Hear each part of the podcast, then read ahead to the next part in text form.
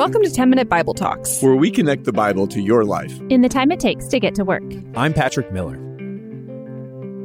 Why in the world is 10 Minute Bible Talks doing devotions on Leviticus? I'm sure more than a few of you have asked that exact question. But in January of 2022, we set out to do the entire Torah. That's the first five books of the Bible. And that was for a really simple reason. The Torah was the central text of Jesus' own Bible. To understand Jesus in the Gospels, we need to appreciate Jesus' Bible. But it's also our Bible too. That means there's something for modern people like you and me who are following Jesus today. There's something for us in this book. Now, I know a lot of people who have set out to read the Bible in a year and they've foundered on the book of Leviticus. That's where the whole thing goes awry, especially when they get to today's section, Leviticus chapters 11 through 15. That's the section about clean and unclean things. You know, don't eat shellfish, don't eat pork, don't sit on the same spot as a menstruating woman, all of that. And we wonder why this matters. And we wonder rightfully because Jesus did declare all unclean foods and animals clean. Later in the book of Acts, God reiterates this point to Peter by giving him a repeated vision of a feast of unclean food descending from heaven before him. So maybe we should just skip Leviticus, or at least skip these chapters about clean and unclean things. That was then, this is now. Well, not so fast. This was Jesus' Bible and it's also your Bible. So there's something in here for your faith that you need to walk with Him. I'll circle back to unclean foods at the end, but I want to tackle the broader question of why Christians still need Leviticus in the modern era. This really became apparent to me when I was in seminary. My Torah professor, a guy named Jay Sklar, wrote a commentary on the book of Leviticus. People actually do that. And he offered all of us an extra credit assignment. He said that we could live Levitically for a whole week and journal on our experience. This meant we had to spend a week keeping Sabbath and giving Sabbath rest to the animals that we own. My, my dog loved that. We couldn't wear mixed fibers. We couldn't eat pork or shellfish. Now, I'm the kind of weirdo who has to do everything, so I think I was one of only two students who actually took him up on this offer. But man, I am so thankful I did because I learned so much about Jesus during that short week of living Levitically. I want to tell you three things I learned during that week that I think God wants you to consider as we go through Leviticus. Here's the first thing. The Holy King wants to live with you. You'll remember that at the end of Exodus, the tabernacle is built and God's glory fills it. Now, this tent, the tabernacle, it was smack in the middle of Israel's camp. And so it was like God was moving into the neighborhood. And this is God's vision for all of creation. He wants to move into the neighborhood of earth and live with all of his creatures so that all of them can enjoy his holiness. God wants to move into the neighborhood with you too. But you know the problem. God is a transcendent, holy key, and his holiness, his perfect holiness, threatens to destroy anyone and anything polluted by sin and evil. So while it's amazing that God wants to move into the neighborhood, it's also kind of terrifying. How can sinful people come before him? What do they do if they want to eat a meal with God, to give thanks to God, to make things right with God when they fail? If you're going to live with a holy king, you need answers to those questions. And that's what Leviticus lays out through its sacrificial system and its description of how the priests could lead Israel in worship. So when we read passages about offerings and sacrifices, we're reading passages about how everyday people could enjoy meals with God, share in his hospitality, and be made right with him in perfect holiness. All of this guidance and instruction is meant to point us forward to Jesus, whose death and resurrection made it possible for God's own spirit to move into the neighborhood of your heart, of my heart, and more broadly into our churches, because collectively we are the new temple of God. Jesus' sacrificial death is ultimately what cleanses a world polluted by evil. It's what brings heaven to earth so that a new creation can begin. Our heart's deepest longing is to be close to God, to live with your holy King, and Leviticus shows us how devastating our sin is to that longing, and yet what a gift it is that Jesus made it a way for us to actually live with God. Here's the second thing I learned it shows us the power of habits and rituals. Most modern people think about rituals as empty practices. They don't have any real influence or purpose.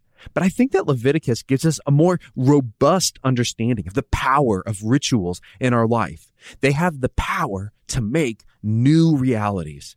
Let me give you a local example. I live in Columbia, Missouri, which is a college town, and the University of Missouri is an SEC school, which means that football is a big deal. Football games are highly ritualized. People have tailgate rituals. They're always in the same spot. They set up the same tent. They hang with the same people. The game is ritualized. There's opening ceremonies, uh, the singing of the national anthem. And we have musical rituals and chanting rituals that we all do collectively. At our school, we sing a song called the Missouri Waltz, and then the entire stadium chants M I Z Z O U. That's because Mizzou, if you didn't know it, is a special name that we give to our college. And so we're chanting it back and forth to each other. Now, what do all of these rituals do? Well, they make a football game a football game. And not just any football game, they make it a Mizzou football game.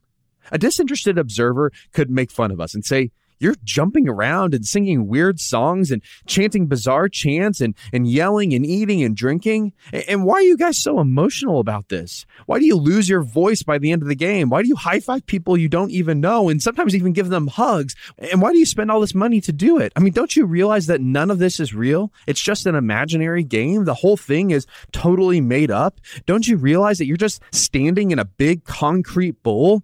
It's just a game. It's make believe. Well, well, we probably laugh at that person because they just don't get it. All of the rituals create a new social reality. The football game is real. The experience is real. And what makes it real is all of those rituals working together to make a Mizzou football game.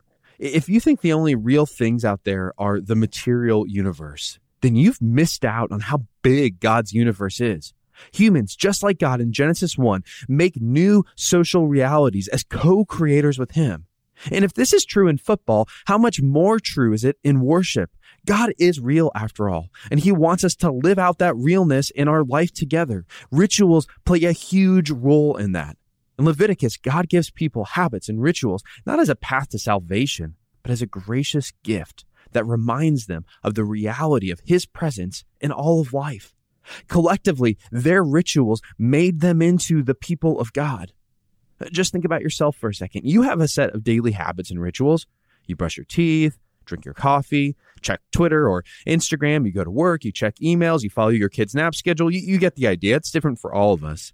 Now, these habits are all rituals that influence the way that we see the world. They're daily practices that shape what you love and what you long for. And so here's a question do your habits actually help you walk with Jesus?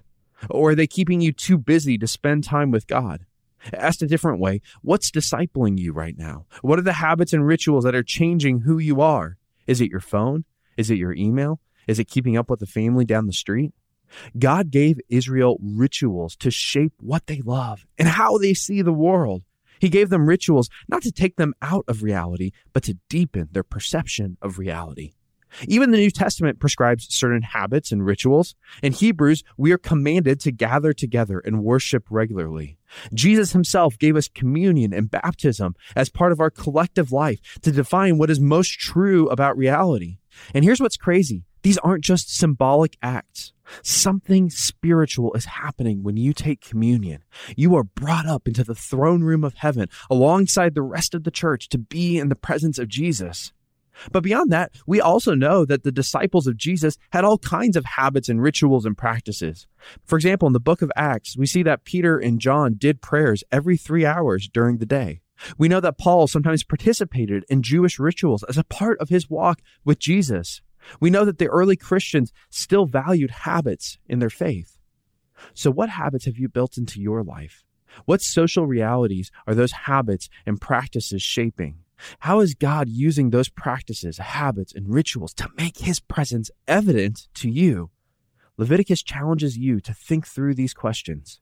Uh, here's the third thing, and it finally brings us back to where we started. Leviticus shows us that Jesus cares about everything.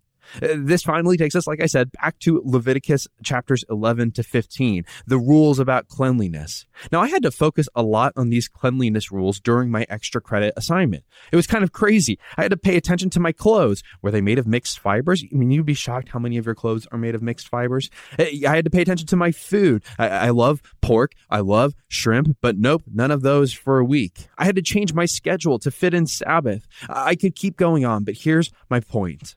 I had to think about God all of the time because I was trying to follow the Levitical rules in totally ordinary parts of life. I had to think about God when I was getting dressed. I had to think about God when I was eating food. I had to think about God when I was scheduling my weekend. God was always on my mind. All of the rituals underlined one fact Jesus is in everything. Jesus cares about everything. Jesus owns every aspect of my life, and that's a good thing. I so easily forget all of that. I'm tempted to keep Jesus on Sunday morning, but Leviticus reminds us that we live our whole lives before the face of God. The rules about eating and food remind us that God does actually care about what you eat. The rules about clothing remind us that God does actually care about what you wear. The rules about time remind you that God really does actually care about how you spend your time. In the modern era, we love the idea of freedom and self expression. And of course, God does give us lots of freedom. But if the king is moving into the neighborhood and he is perfectly holy, and you want to live your whole life before his face, well, doesn't that change how you live in every dimension of your life? Before you forget, sign up for the 10 Minute Bible Talks newsletter. Hit the link in the show notes, and you'll get an email every Wednesday that's going to help you beat that midweek slump and go deeper in your walk with Jesus. Thanks for listening.